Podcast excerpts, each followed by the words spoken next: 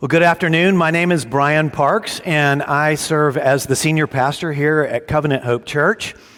I'm glad to be out of quarantine and to be able to come and preach to you this day. We are beginning a summer sermon, sermon series in the book of Psalms, and specifically, we're beginning with Psalm 120. Now, Psalms 120 through 134 are 15 Psalms that have at the top of each one of them these big block lettered headings, or a heading, which reads, A Song of Ascents. A Song of Ascents. Now, an ascent is a movement from a lower elevation up to a higher one. And so, when you read or you hear about mountain climbers, for example, on Mount Everest, you might have heard someone say, Well, the climbers are getting ready to make their final ascent to the peak. And when we talk about Jesus taking his place at the right hand of God, we speak about his ascension. So it's likely that these psalms were collected and named the songs of ascents because they were sung by Israelites as they journeyed up to Jerusalem from their homes, either in distant parts of the country or maybe even from countries farther away where they lived in exile. At least three times a year, God's law commanded that Israelites were to travel up to Jerusalem for a Jewish feast. And they traveled up to Jerusalem because, of course, Jerusalem was on a mountain. You might remember that when Jesus was a boy, he got left behind in Jerusalem when his parents were returning home from the Passover feast there. And so in Luke 20, Luke 2, 41 and 42, it says, Now his parents went to Jerusalem every year at the feast of the Passover, and when he was 12 years old, they went up according to custom. And the rest of the story goes on and tells about how his parents thought that Jesus was with the family traveling group as they made their way away down from Jerusalem. But he wasn't, of course. He was back up in Jerusalem at the temple. So that story is describing where the Israelites were ascending to Jerusalem and then descending after the feast. So the ascent that these Psalms were collected together for was a sort of a songbook for travelers. A songbook for travelers in their journey from distant lands up the mountain and into Jerusalem, which was God's chosen dwelling place. When our girls were young and we lived in the United States, we would sometimes go on road trips to see family or maybe to go on a vacation in a faraway place. And we'd all pile into one car and drive for hours and hours and hours. And one of the ways that we would pass the time together was we would play music in the car and we would sing together. Now imagine groups of Israelites, some traveling from faraway, distant lands where they have been living. They're traveling in groups for safety and camaraderie. And they sing together as they walk along or as they ride on animals like donkeys. And what would they sing about? Well, they'd sing about the faithfulness of God to his people. They'd sing about Jerusalem and all that it represented as the special dwelling place of God. They'd sing about how they were putting their ultimate hopes in the Lord and not on anything or anyone in the world. So, if singing was how ancient Israelites stayed focused on the Lord as they traveled to and from these feasts, it's no wonder that the Apostle Paul tells us in Ephesians to address one another in psalms, hymns, and spiritual songs, singing and making melody to the Lord in your heart singing truths to remind ourselves and teach one another is one reason that Christians sing when they gather. Now, these 15 Psalms were like a soundtrack, a soundtrack for the journey to Jerusalem, a soundtrack that they sang together as they went. And there's actually a progression in the themes of these Psalms You'll see that as we go along in the coming weeks. But the collection starts here in Psalm 120 with a song about life back home. We know that because of what the psalmist says toward the end of his song, and we'll come to that later. But take it from me that he's singing about life in some distant land surrounded by lying, hostile unbelievers. This psalm is only seven verses, and Amy read it to us so well, but I'm going to read it one more time because it's only seven verses and it will help you remember it. Follow along with me in your Bibles, Psalm 120, or you can find it in your bulletin as well. A song of ascents. In my distress, I called to the Lord, and he answered me. Deliver me, O Lord, from lying lips, from a deceitful tongue. What shall be given to you, and what more shall be done to you, you deceitful tongue? A warrior's sharp arrows with glowing coals of the broom tree. Woe to me that I sojourn in Meshech, that I dwell among the tents of Kedar. Too long have I had my dwelling among those who hate peace. I am for peace, but when I speak, they are for war. Let me take us to the throne of God and ask Him to give us wisdom as we study His Word today. Heavenly Father, we pray that your Word would cut through to our hearts, that it would both comfort and convict and do all that you intend for it to do. In Christ's name, amen. What I want you to walk away committed to believing and doing based on this psalm today is to trust in God's deliverance from the attacks of liars. Trust in God's deliverance from the attacks of liars.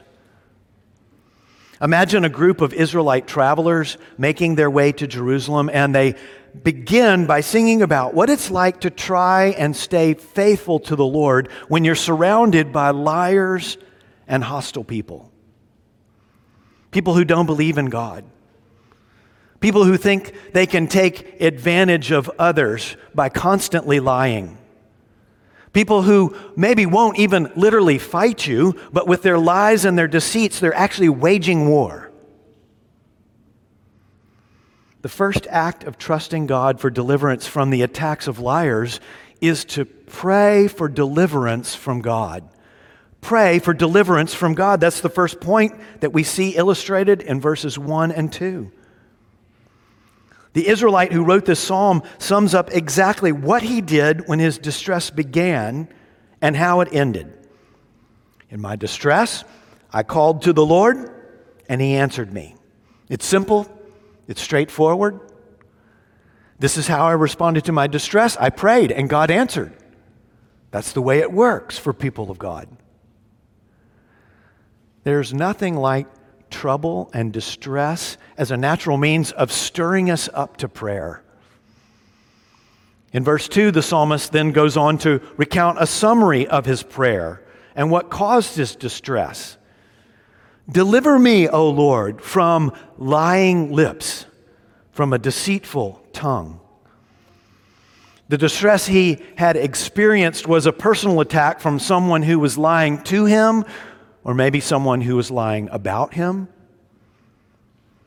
If you live long enough as a Christian in the world, you will experience being attacked with lies.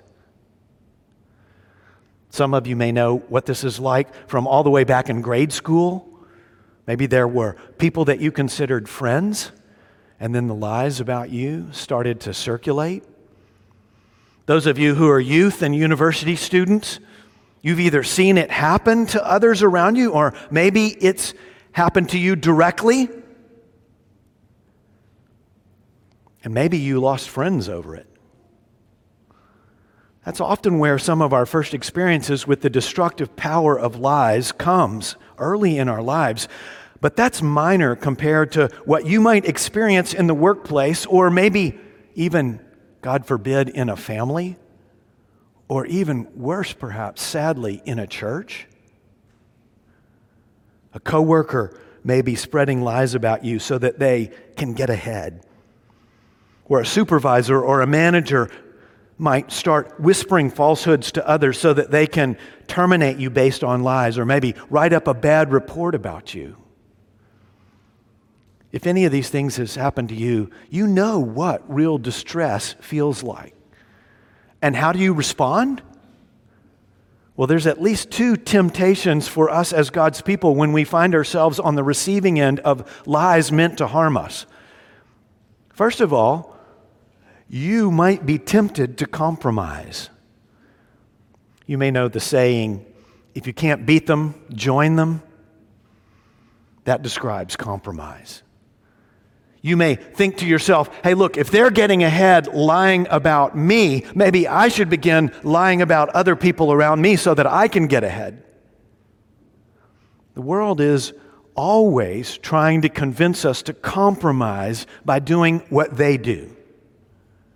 That's why Paul repeatedly urged the Christians that he wrote letters to in the New Testament to put off the old self and put on the new self. You see, those New Testament Christians had been unbelievers. They had lived in communities and societies where they lied to one another regularly, but now they were Christians. They had come to Christ. They were new creations in Him. And Paul was urging them put off what you did before and put on what Christ would do. A body doesn't lie to itself. Ephesians 4:25 says, "Therefore having put away falsehood, let each one of you speak the truth to his neighbor, for we are members one of another." Paul knew that the temptation that new Christians would experience was to compromise and to live like the unbelievers around them. Another temptation that we can face when there are lies being told about us is to take revenge. Revenge would feel so good and right, we think to ourselves. And, brothers and sisters, I have thought this sadly to myself. But the Lord says, vengeance is His. He will repay. That's not up to us. On the contrary, like our psalmist here, if we're guided by the Holy Spirit, when we're attacked by the lies of others, our response will be to pray. We won't compromise or plot revenge or even worry or fret. We will go to our Father in heaven and ask Him to deliver us because He can and because He's a deliverer. Is prayer your response to being attacked and lied about? Are the effects of someone's deceitful comments about you causing you distress even now? Your heavenly Father knows all about it. Turn to Him. Call out to Him. He's listening and He will deliver you, just like He did for this psalmist. One thing that guards us from sinning in response when we're sinned against is to consider the cost of sin. And that's where the psalmist's thoughts turn to in verses 3 and 4. We too should regularly remember the penalty for sin. That's the second point this afternoon. Remember the penalty for sin. And we see that in verses 3 and 4. The psalmist asks the question directly What shall be given to you? And what more shall be done to you, you deceitful tongue?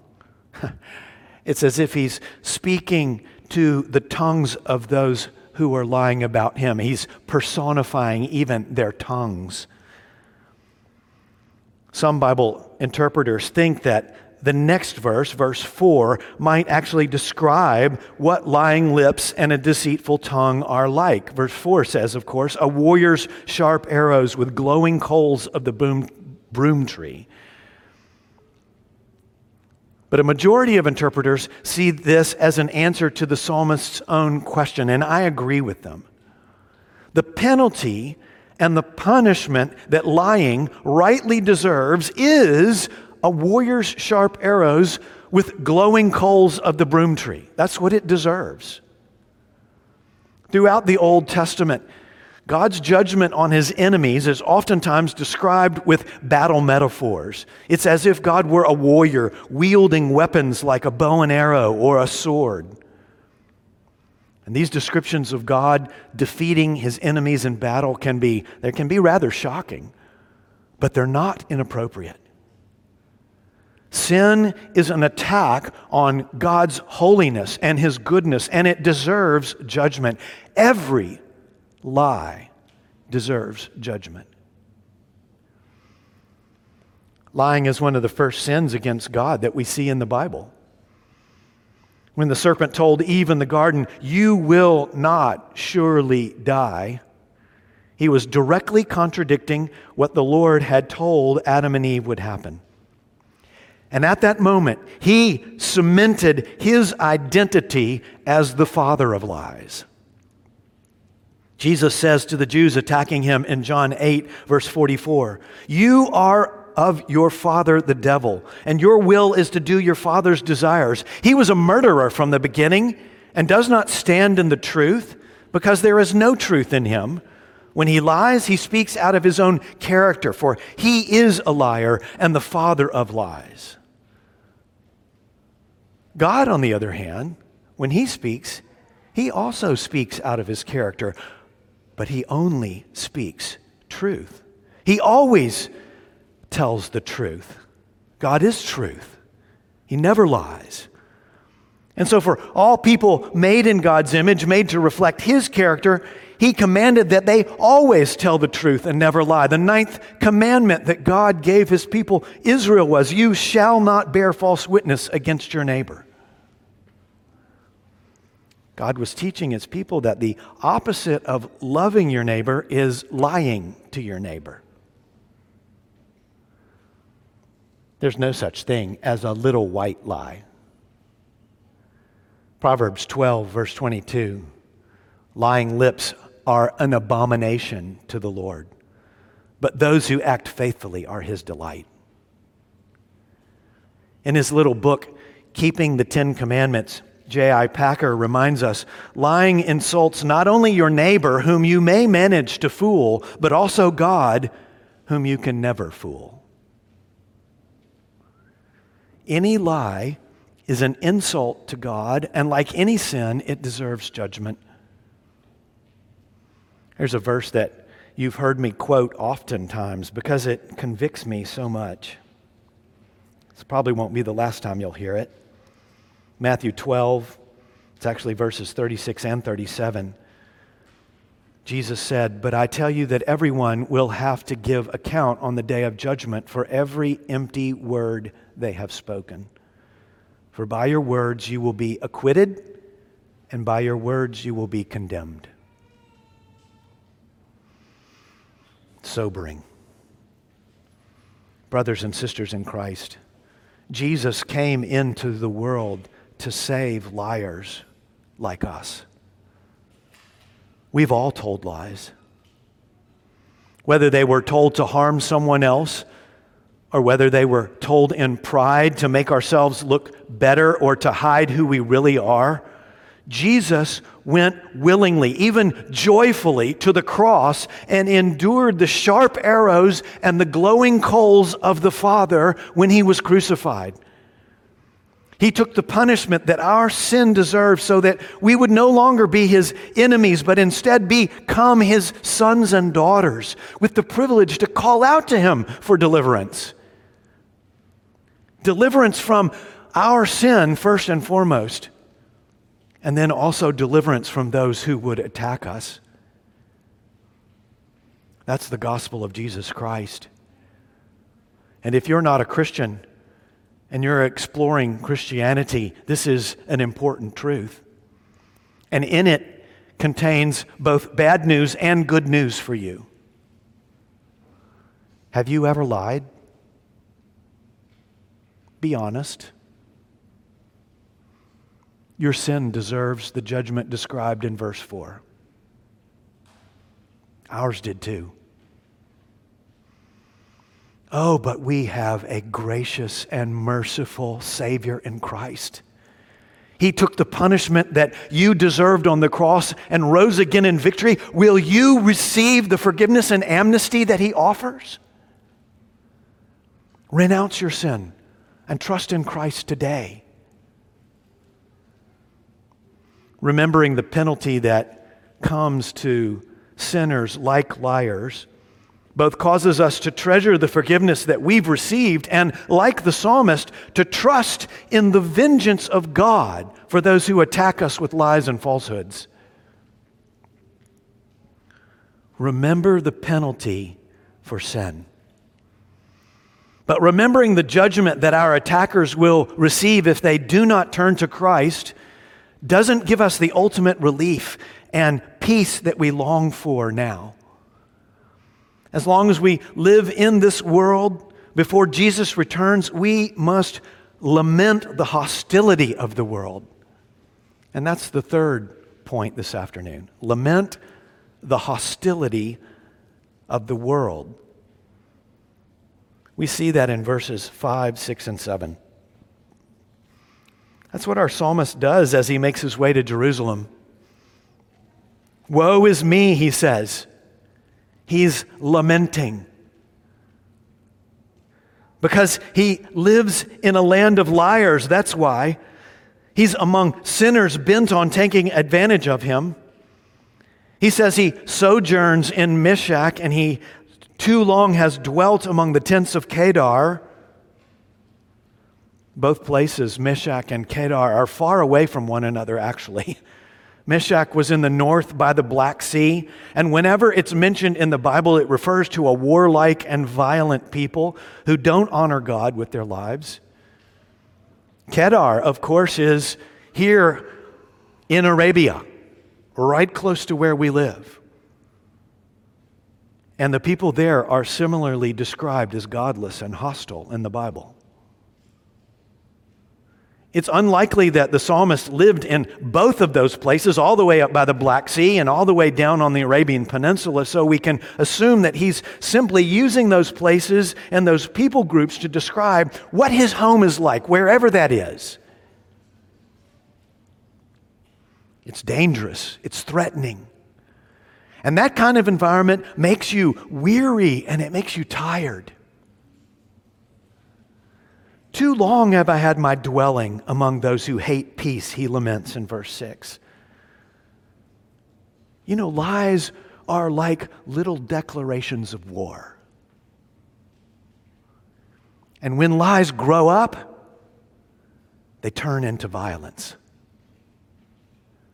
The psalmist's lament is laced with frustration and exhaustion when he then says in verse 7, I am for peace. Actually, the translation reads, I am peace. But when I speak, they are for war.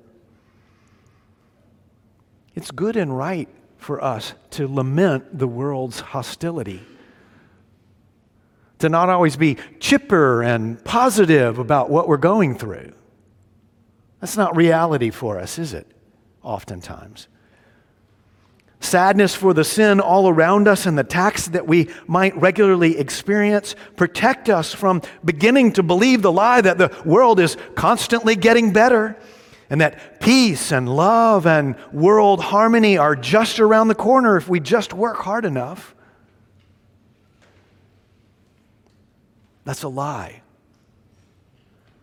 Of course, we do pray for peace. We want governments and laws to promote peace. And by God's common grace, it oftentimes happens in places here and there around the world. But we're not naive. And we know that as long as sin reigns in the world, there will never be peace everywhere. But even as we lament the world's hostility, we should especially work within the church for the peace of Christ empowered by the Holy Spirit at work within us. That's the place where we can have real hope. Hope based on what God tells us is possible, because He can accomplish it in our midst and through us. We're the church. We're God's people. God has made peace between us and with Him through Christ's shed blood. The church is God's designed refuge from the hostility of the world. One of our promises to one another that's written into our church covenant that we recount to one another out loud when we take the Lord's Supper is that we will work and pray for the unity of the Spirit through the bond of peace. That's a promise that we're making, and it's not a promise that's impossible because God is at work within us. And if we know peace with God, we can have peace with one another. The Israelite pilgrims who would sing this psalm as they trekked to Jerusalem were lamenting the world's hostility in the places where they lived. But lamenting evil goes hand in hand with eventually longing for the good. Lamenting leads to longing. And that's what those pilgrims would be thinking about as they sang this song, because each step closer to Jerusalem would make their longing for God's peace all the greater. That's what Jerusalem would represent to them the place where God dwelled, and the capital of the nation, where it was they were intended to live at peace both with God and at peace with one another. That's what God intended. Of course, that was never true in Israel, at least not true for very long at all. Because of the sin in people's hearts, Jesus even lamented that Jerusalem was the city that killed the prophets. We should lament the hostility of the world around us. It's good and right to do that. And we should let it give way to longing for the peace of the heavenly Jerusalem. Just like those pilgrims would take step after step after step on their journey to get closer and closer to Jerusalem, each day that passes for us, we're another day closer to heaven, brothers and sisters. I just turned 57 last week. Thanks to many of you who gave me birthday greetings. One friend wrote to me and said, Well, there goes another year that slipped by.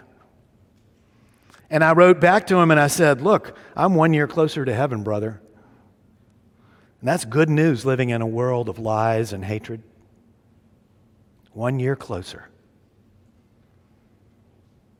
We may live in hostile places that are like what it was like to live in Meshech among a lying and violent people who lived, for example, in Kedar. Dubai can be like that, can't it?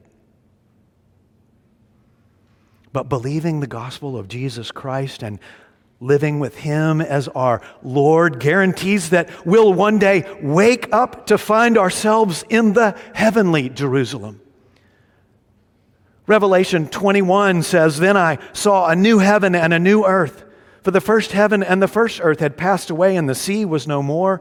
And I saw the holy city, New Jerusalem, coming down out of heaven from God, prepared as a bride adorned for her husband.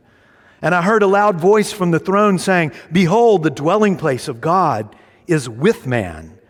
He will dwell with them, and they will be his people. And God himself will be with them as their God. He will wipe away every tear from their eyes, and death shall be no more. Neither shall there be mourning, nor crying, nor pain anymore, for the former things have passed away.